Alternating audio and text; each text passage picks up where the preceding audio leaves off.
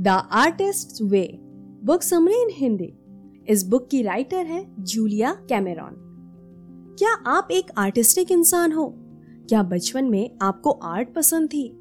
लेकिन आपने साइंस को अपना करियर बना लिया। क्या आप आर्टिस्ट या आर्ट की तरफ़ आकर्षित होते हो? लेकिन आप कोई आर्ट पीस बनाने से डरते हो, क्योंकि आपको लगता है कि आप कभी उतने अच्छे आर्ट नहीं बना पाओगे। अगर इनमें से किसी भी सवाल का जवाब हाँ है तो ये बुक आपके लिए ही है। ऑथर बताती हैं कि बहुत सारे आर्टिस्ट अपनी क्रिएटिविटी को छोटी उम्र में ही मार देते हैं, क्योंकि उनके आसपास का माहौल उन्हें अपने टैलेंट को निखारने नहीं देता, और तब वे वो बनते हैं जिन्हें शेडो आर्टिस्ट कहा जाता है। ये बुक आपको एक एक करके हर हफ़्ते की यात्रा पर लेकर जाएगी, ताकि आप अपने अंदर के आर्टिस्ट से मिल सकें। हर हफ़्ते की यात्रा में हम आर्टिस्ट की ज़िंदगी की एक एक रुकावट के बारे में बात करेंगे और ये भी देखेंगे कि कैसे हम इन रुकावटों को दूर कर सकते हैं।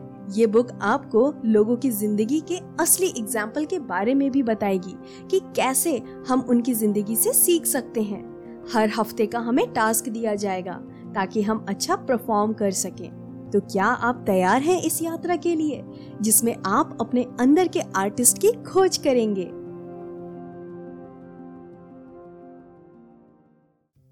Week one recovering a sense of safety ये चैप्टर शेडो आर्टिस्ट के बारे में बताता है। अपने नेगेटिव विचारों को ढूंढना और पॉजिटिविटी के साथ उन्हें दूर करना। शेडो आर्टिस्ट ऐसे इंसान होते हैं जो किसी क्रिएटिव फ़ील्ड में अपना भविष्य बनाना चाहते हैं, पर अपने आसपास के लोगों या माहौल की वजह से ऐसा नहीं कर पाते। शेडो आर्टिस्ट कभी भी अपने चुने हुए काम में खुश नहीं रहते, क्योंकि यहाँ वो कोई भी क्रिएटिव काम नहीं कर पाते जो उन्हें पसंद है। शेडो आर्टिस्ट अक्सर ऐसे जॉब सेलेक्ट करते हैं जैसे कोई इंसान डायरेक्टर बनना चाहता है तो वो डायरेक्टर असिस्टेंट बन जाएगा, या किसी को राइटर बनना है तो वो एडिटर बन जाएगा। ये कभी भी अपने आप को अच्छा आर्टिस्ट नहीं मानते और इसी डर की वजह से खुद को मौका नहीं देते। शेडो आर्टिस्ट खुद को बहुत सख्त तरीके से जज करते हैं और अपने मन में ये बैठा लेते हैं कि वो कभी भी एक अच्छे आर्टिस्ट नहीं बन सकते। जैसे एक छोटा बच्चा चलने से पहले कई बार गिरता है वैसे ही हर इंसान कुछ सीखते समय कई बार गिरता है। वैसे ही आप भी शुरुआत में कई बार गिरेंगे, लेकिन अंत में आपको भागना आ जाएगा। इसलिए अपने बारे में बुरा सोचने की बजाय अपनी कमियों को ढूंढें और उन पर काम करें। कोशिश करते रहने से ही किसी काम में एक्सपर्ट बना जा सकता है। अपनी कमियों को ढूंढें और उन्हें दूर करने की कोशिश करें।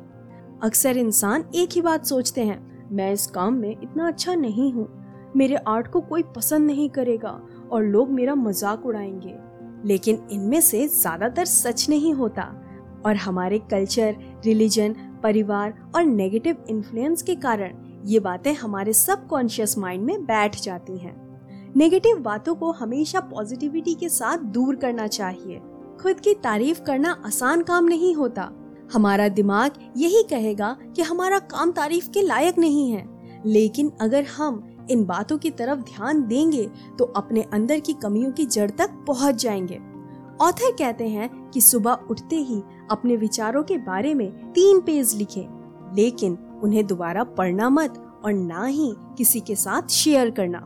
खुद के साथ रहने की कोशिश करें नाचे गाएँ, पार्क में बैठकर कोई पेंटिंग बनाए कुछ भी करें लेकिन खुद के साथ रहकर मज़ा ले। इस चैप्टर में जो भी तरीके बताए गए हैं, उन्हें आप पॉल की कहानी से और अच्छे से समझ सकेंगे। पॉल एक शेडो आर्टिस्ट था, जो हमेशा से राइटर बनना चाहता था। वो काफ़ी अच्छा लिखता था और कई सारे जर्नल भी लिखे। लेकिन कभी भी अपने काम को परिवार, दोस्त, किसी के साथ शेयर नहीं किया। जब पॉल ने अपने अंदर के आर्टिस्ट को बाहर निकालने की कोशिश की तो उसके सामने बहुत सारी चुनौती आई। वो वैसा ही काम कर रहा था जैसा उन्होंने सोचा था, लेकिन फिर भी उसे खुद पर शक होने लगा और वो गलत बातों से परेशान रहने लगा। बहुत सोचने पर उसकी समझ में आया कि वो अपना काम लोगों को दिखाने से डरता है, क्योंकि उसे दूसरों के पॉजिटिव फीडबैक और तारीफ़ पर विश्वास नहीं है। पॉल ने अपने अंदर की नेगेटिव बिलीव का पता लगाया और पाया कि उसके कॉलेज का एक टीचर उसकी हमेशा तारीफ़ करता था, जिसने बाद में उसे सेक्सुअली अब्यूज किया। पॉल को इस बात से गहरा धक्का लगा था और वो खुद को दोषी मानने लगा कि उन्होंने टीचर का ध्यान अपनी तरफ़ खींचा है।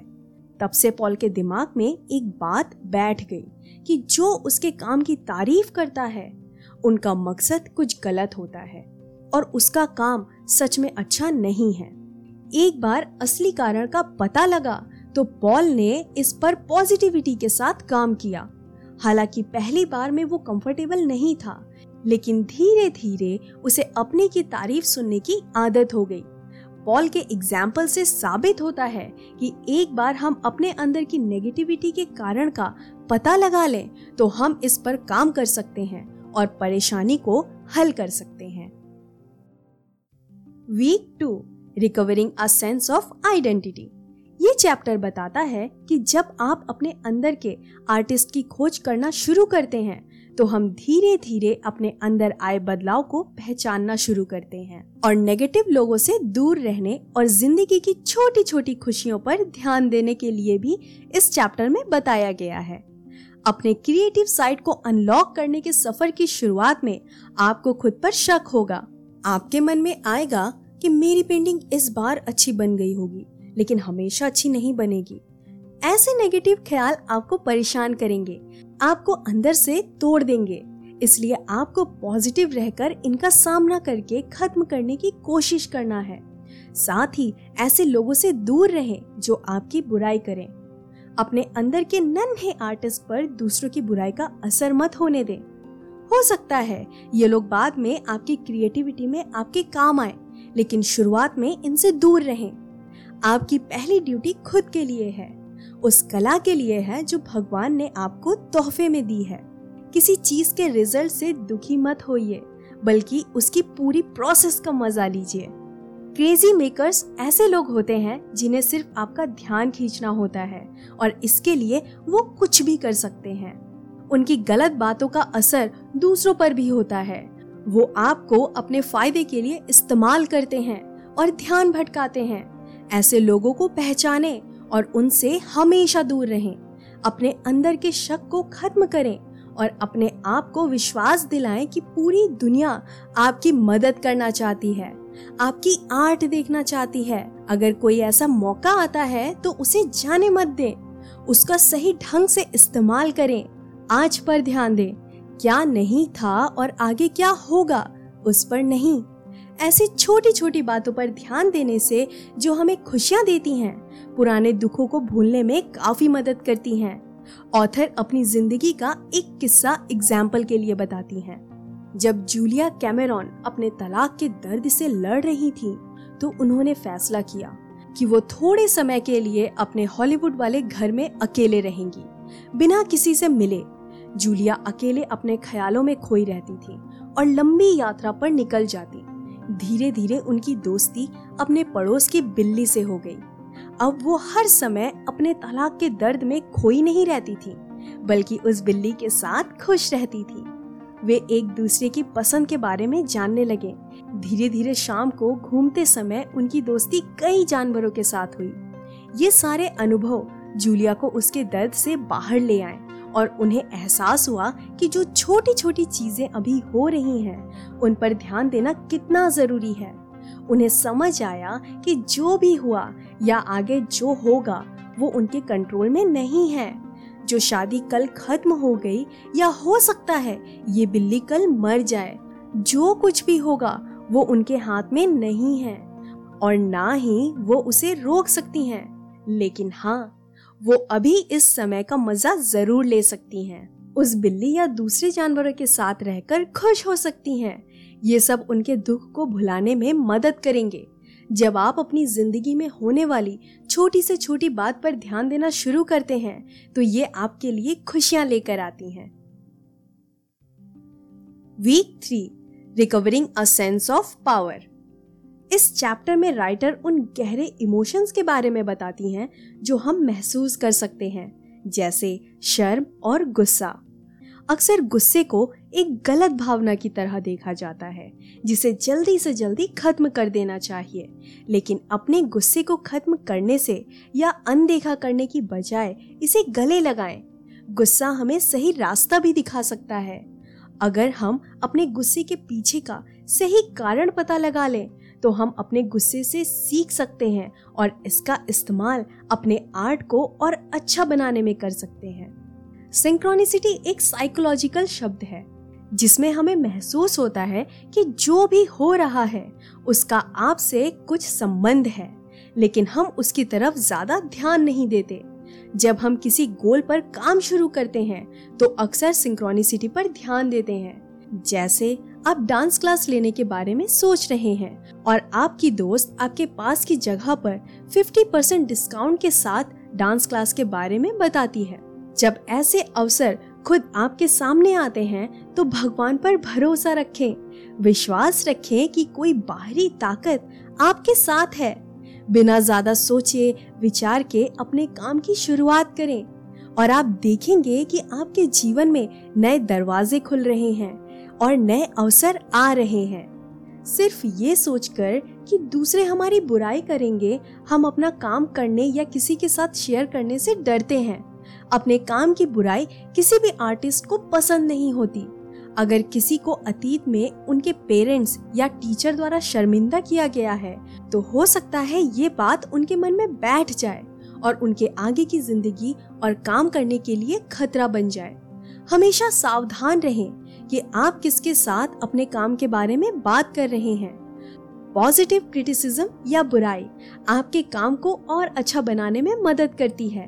शर्मनाक गलत और गुस्से में की गई बुराई आपकी कभी मदद नहीं करेगी, बल्कि आपको खुद पर शक होने लगेगा। अपने अंदर से शक और नेगेटिव बातों को पॉजिटिविटी के साथ रोका जा सकता है। कोई आपको किसी चीज़ के लिए मना करे या आपके काम को पसंद ना करे, उसके बाद आपके मन में जो भी ख्याल आए, उस पर ध्यान दें और अपने आप पर विश्वास रखें। अपने खराब एक्सपीरियंस या काम को अपने परिवार या अच्छे दोस्त के साथ शेयर करने से आपको उसे भूलने में और नई क्रिएटिविटी लाने में काफ़ी मदद मिलेगी। किसी आर्टिस्ट का अपने बुरे एक्सपीरियंस को भूलना और आम इंसान का ठीक होना कभी भी एक जैसी बात नहीं होती। अच्छे दिन भी आएँगे और बुरे दिन भी। ज़रूरी ये है कि बुरे दिन को आप अपने आराम के दिन समझें, क्योंकि आराम भी बहुत ज़रूरी है। नहीं तो आप बुरी तरह थक जाएँगे। अपने साथ अच्छा बर्ताव करें, अपने अंदर के आर्टिस्ट का ध्यान रखें और उसे प्यार करें। बुराई करने का काम बुरे इंसानों के लिए छोड़ दें, बस हमेशा अपने काम पर ध्यान दें। जूलिया कैमेरॉन ने अपनी ज़िंदगी का एक और किस्सा हमारे साथ शेयर किया है। उन्होंने फ़िल्म गॉड्स विल का डायरेक्शन किया था, जिसे पहली बार वॉशिंगटन डीसी में दिखाया गया। जो कि उनका होम टाउन भी था और वे वॉशिंगटन डीसी पोस्ट के लिए भी काम कर चुकी थी। उन्हें उम्मीद थी कि वो उनके बारे में अच्छा ही बोलेंगे, लेकिन ऐसा नहीं हुआ। जूलिया को बहुत खराब रिव्यू मिले, लेकिन ये सब रिव्यूज़ झूठे थे। ज़्यादातर जो भी बातें उनके बारे में कही गई थी, वे सब झूठी थी और उनके पास इस सब के लिए कोई सबूत भी नहीं था। लेकिन फिर भी उनका अपमान हुआ जिससे उन्हें बहुत दुख हुआ।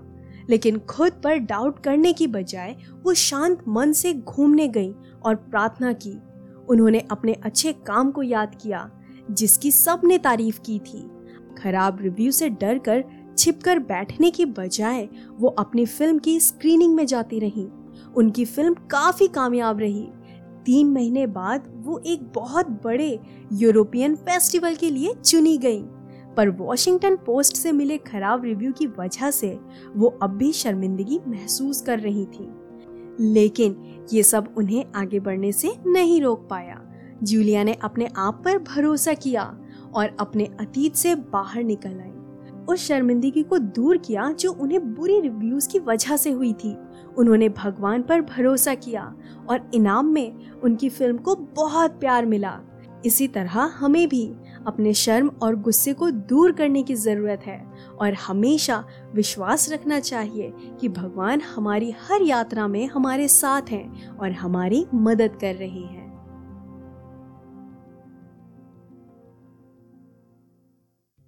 Week four recovering a sense of integrity ये चैप्टर सुबह अपने विचारों को लिखने और उनसे लड़ने के बजाय अपने आर्टिस्ट को उभारने के महत्व पर ज़ोर देता है। यहाँ पर पढ़ाई में कमी के बारे में भी बताया गया है। जो आप सुबह लिखते हो, वो आपके ईमानदार, बिना रोक टोक के लिखे गए और आपकी सच्ची तस्वीर होती है। जब आपकी बनावटी तस्वीर आपकी सच्ची तस्वीर से मिलती है तो वो इसे स्वीकार नहीं कर पाती। अपनी नई इमेज की तलाश में आपको अपनी पुरानी इमेज को खोना पड़ता है। इस दौरान आपको बहुत सारी अलग अलग भावनाओं से गुजरना पड़ता है। जैसे उदासी और भर्म। लेकिन ये सब बिल्कुल आम बात है। आप इस प्रोसेस में थका हुआ और घबराया हुआ भी महसूस करेंगे। आपको ये सब कितना भी डरावना और बुरा लगे, लेकिन फिर भी ये बदलाव आपको खुद में लाना है। जब आपके अंदर अच्छे बदलाव आएँगे तो आप इस डर की कीमत समझ सकेंगे। अपनी मदद के लिए सुबह के पेपर में बदलाव की अच्छी बातों के बारे में लिखना शुरू करें, जैसे मैं खुद में आए इस बदलाव से खुश हूँ। खुद को ढूँढने के इस काम को और आगे बढ़ाने के लिए एक हफ़्ते के लिए सब कुछ पढ़ना बंद कर दें। जैसे न्यूज़पेपर, ब्लॉग इसे ही पढ़ने में कमी करना कहा गया है। बहुत सारे शेडो आर्टिस्ट खुद को रिफ्रेश करने के लिए दूसरों के काम को पढ़ते हैं। वे दूसरों के लिखे हुए शब्दों में अपने लिए आराम ढूंढते हैं। एक बार इससे दूर होने के बाद वो अपने कंफर्ट जोन से बाहर निकलते हैं। तब उन्हें खुद के लिए समय मिलता है वो सब करने के लिए जो वो करना चाहते हैं। जूलिया कैमेरॉन ऐसे ही एक किस्सा सुनाती हैं। जब उन्होंने अपने स्टूडेंट्स को कहा कि वो पढ़ना बंद कर दें, वो बताती हैं कि हर बार उनके सामने बहुत सारी मुश्किलें आती हैं। वैसे ही इस बार भी आई थी। स्टूडेंट्स उनकी बात मानना नहीं चाहते थे। कुछ ने कहा कि वो जीने के लिए पढ़ते हैं। कुछ ने कहा कि उनके कोर्स के लिए पढ़ना ज़रूरी है। जूलिया ने शांति से सबकी बात को सुना और कहा अगर वो सब सच में करना चाहते हैं तो असाइनमेंट के लिए एक हफ़्ते का समय और ले सकते हैं, क्योंकि ये टास्क इस यात्रा के लिए बहुत फ़ायदेमंद है।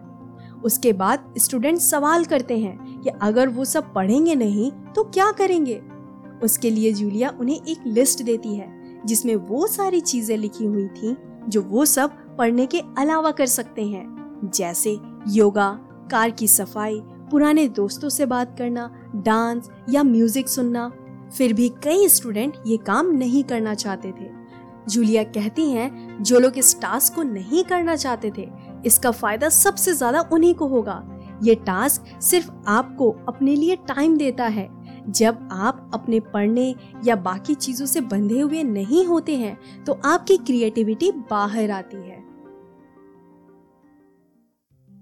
Week five recovering a sense of possibility यहाँ पर जूलिया बात करती हैं कि कैसे हम हर चीज़ की सीमा तय कर देते हैं, जो हमें भगवान से चाहिए और अपनी खुशी को दूसरों के प्रति जिम्मेदारियाँ पूरी करने के लिए सीमित कर देते हैं। भगवान के पास किसी चीज़ की कोई कमी नहीं है। पैसे, विचार, कुछ नया करने के लिए अवसर, ये सब कुछ सबके लिए हर समय मौजूद है। बस आपको अपने लिए सही चीज़ मांगनी है और भगवान पर विश्वास रखना है कि वो आपको ज़रूर देंगे। और फिर तैयार हो जाइए अपने तोहफे के लिए। हम इंसान अपनी सीमा खुद तय कर लेते हैं कि भगवान से हमें क्या मिल सकता है, लेकिन भगवान के पास हमें देने के लिए बहुत कुछ होता है। इसलिए कोई सीमा ना लगाए। हमेशा विश्वास रखें कि भगवान देंगे। अपने पास आने वाले हर जवाब को ध्यान से सुने और सही रास्ते ढूँढने की कोशिश करें। जब हम अपने अंदर के आर्टिस्ट की सुनना शुरू करते हैं, तब हम नए अवसरों या कामों को हाँ कहना सीखते हैं। यहीं से ठीक होने का काम शुरू होता है। हम उन पुराने कठोर इमेज को बदलना शुरू करते हैं, जिसे अपने ऊपर विश्वास नहीं था। वो अपने काम और अपनी तारीफ़ करते हैं। हम दूसरों का सहारा लेना छोड़ देते हैं। अब दूसरों की हाँ ज़रूरी नहीं होती। हम दूसरों के साथ बुरा बनना बंद कर देते हैं। ये सब चीज़ें आपके अंदर और रिश्ते में अच्छा और नया बदलाव लेकर आती हैं। आर्टिस्ट को अक्सर थकावट से उबरने के लिए बस टाइम चाहिए, जिसमें वो खुद के साथ, जिसमें वो खुद के साथ रह सके। लेकिन हम अपने उस टाइम को भी मना कर देते हैं। अपनी जिम्मेदारियों को पूरा करने के लिए हम खुद को भी दाव पर लगा सकते हैं। एक अच्छा पति, पत्नी, पिता, माँ, बेटी, भाई बनने के लिए हम उन सब चीज़ों को खुद से दूर कर देते हैं जो हमें खुशी देती है। राइटर ने इसे ही वर्च्यू ट्रैप कहा है। वो सारी चीज़ें करो जो आपको खुशी देती हैं। अपनी जरूरतों को समय दो। दूसरों के साथ अच्छा बनने के लिए खुद के साथ बुरा मत बनो। खुद को हाँ और दूसरों को ना कहना सीखो। याद रखो, अगर आपका कप खाली है तो आप किसी और का कप नहीं भर सकते। एक टैलेंटेड ऑथर कारा अपने एजेंट से खुश नहीं थी। उन दोनों का रिश्ता ज़्यादा अच्छा नहीं था। उसका एजेंट उससे बुरे तरीके से बात करता था और तरह तरह से धमकाता था। लेकिन एजेंट के नाम और इज़्ज़त की वजह से कारा उसे जाने नहीं देना चाहती थी। उसे लगता था कि अगर उसका एजेंट चला गया तो उसका करियर खत्म हो जाएगा। एक दिन कारा और उसके एजेंट की फ़ोन पर बहुत बुरी लड़ाई हुई, जिसके बाद कारा ने फैसला किया कि वो ये रिश्ता खत्म कर देगी। उसका कॉन्ट्रैक्ट खत्म करने के लिए उसने उसे ईमेल भेजा। उसे ऐसा लग रहा था जैसे उसका करियर खत्म हो रहा है। जब उसका पति घर आया तो कारा ने उसे बताया कि उसके साथ क्या हुआ था। उन्होंने अपना डर भी पति को बताया कि उसे लग रहा है कि उन्होंने अपना करियर खत्म कर लिया।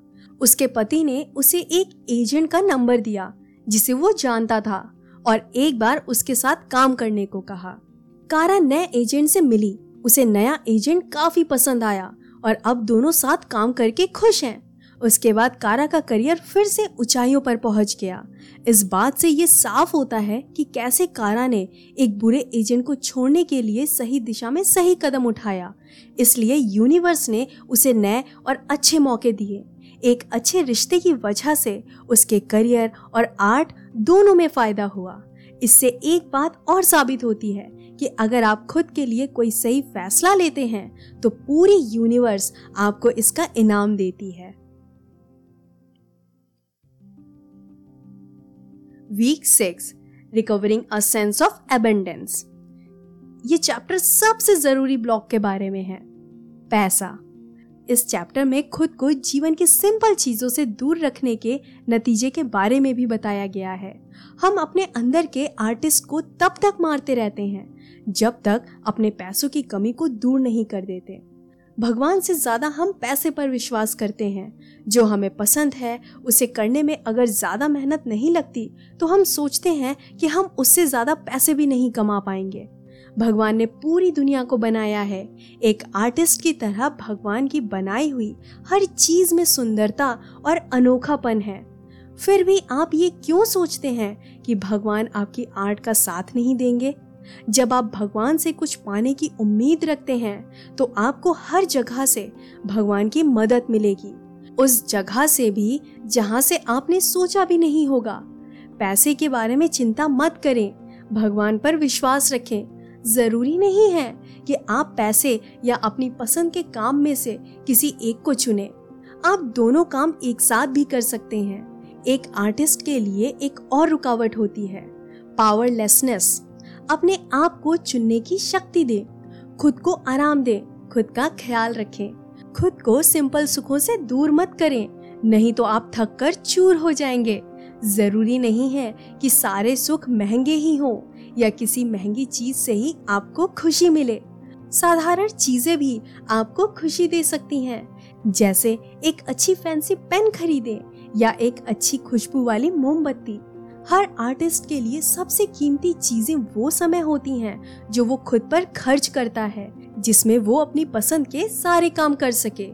दूसरा सुख जो आर्टिस्ट के लिए बहुत ज़रूरी है, वो है शांति। जहाँ एक खिड़की, एक कोना, एक कमरा, जो बस आपका हो। आइए एक कहानी सुनते हैं।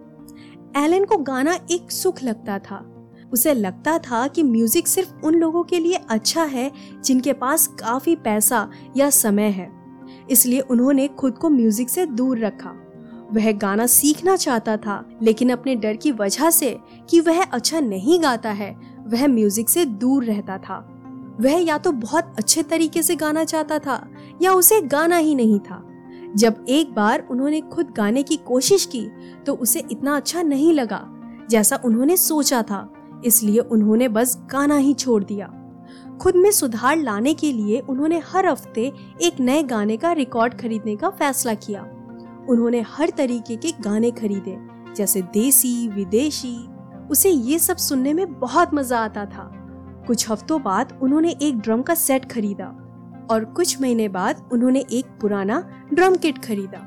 एलन बताता है कि वो सोचता था कि उसका परिवार उसके इतना बुरा गाने पर शर्मिंदा होगा। लेकिन उन्होंने देखा कि सिर्फ़ वो खुद ही था जो खुद पर शर्मिंदा था। अब उन्होंने सिर्फ़ मज़े के लिए गाना शुरू किया तो उन्होंने पाया कि उसके गाने में कितना सुधार आया। एलन के किस्से से पता लगता है कि जब हम कोई काम सिर्फ़ मज़े के लिए करते हैं तो हमारी क्रिएटिविटी में सुधार आता है। इसलिए जो काम करें, पूरे मज़े लेकर करें। कंक्लूजन इस किताब में राइटर हमें अपने अंदर के आर्टिस्ट को ढूँढने के सफ़र पर लेकर गई और सिखाया कि कैसे हम अपने रास्ते में आने वाली मुश्किलों का मुकाबला कर सकते हैं। द आर्टिस्ट वे ने हमें अपने अंदर के आर्टिस्ट को पहचानना नेगेटिव बातों को ढूंढना और उनका हल निकालना सिखाया। हमने सीखा कि अपनी गलत सोच को कैसे पॉजिटिविटी के साथ दूर किया जा सकता है। आगे ये भी सीखा कि गलत लोग और उनकी कमी निकालने की आदत से कैसे खुद को दूर रखें, क्योंकि उनकी नेगेटिव सोच हमारी क्रिएटिविटी को खत्म कर देती है और हम खुद पर शक करना शुरू कर देते हैं। इसके अलावा हमने जीवन की छोटी छोटी चीज़ों पर ध्यान देना और उनका मज़ा लेना भी सीखा। इससे हमें खुशी मिलती है और हमारे अंदर के आर्टिस्ट को नई दिशा मिलती है। हमें अपने अंदर के आर्टिस्ट की ज़रूरतों का ख्याल रखने और उस पर ध्यान देने की ज़रूरत है। खुद के लिए टाइम निकालिए, खुद को दोषी मत माने और उन चीज़ों के मज़े लें जो आपको पसंद है। जैसे म्यूज़िक रिकॉर्ड खरीदना, लंबी सैर पर जाना डांस सीखना। द आर्टिस्ट वे की खोज घर लौट के आने जैसी है, जिसमें आप अपनी असली इमेज ढूंढते हैं। ये वो एहसास है जो आपको आज़ाद महसूस कराती है।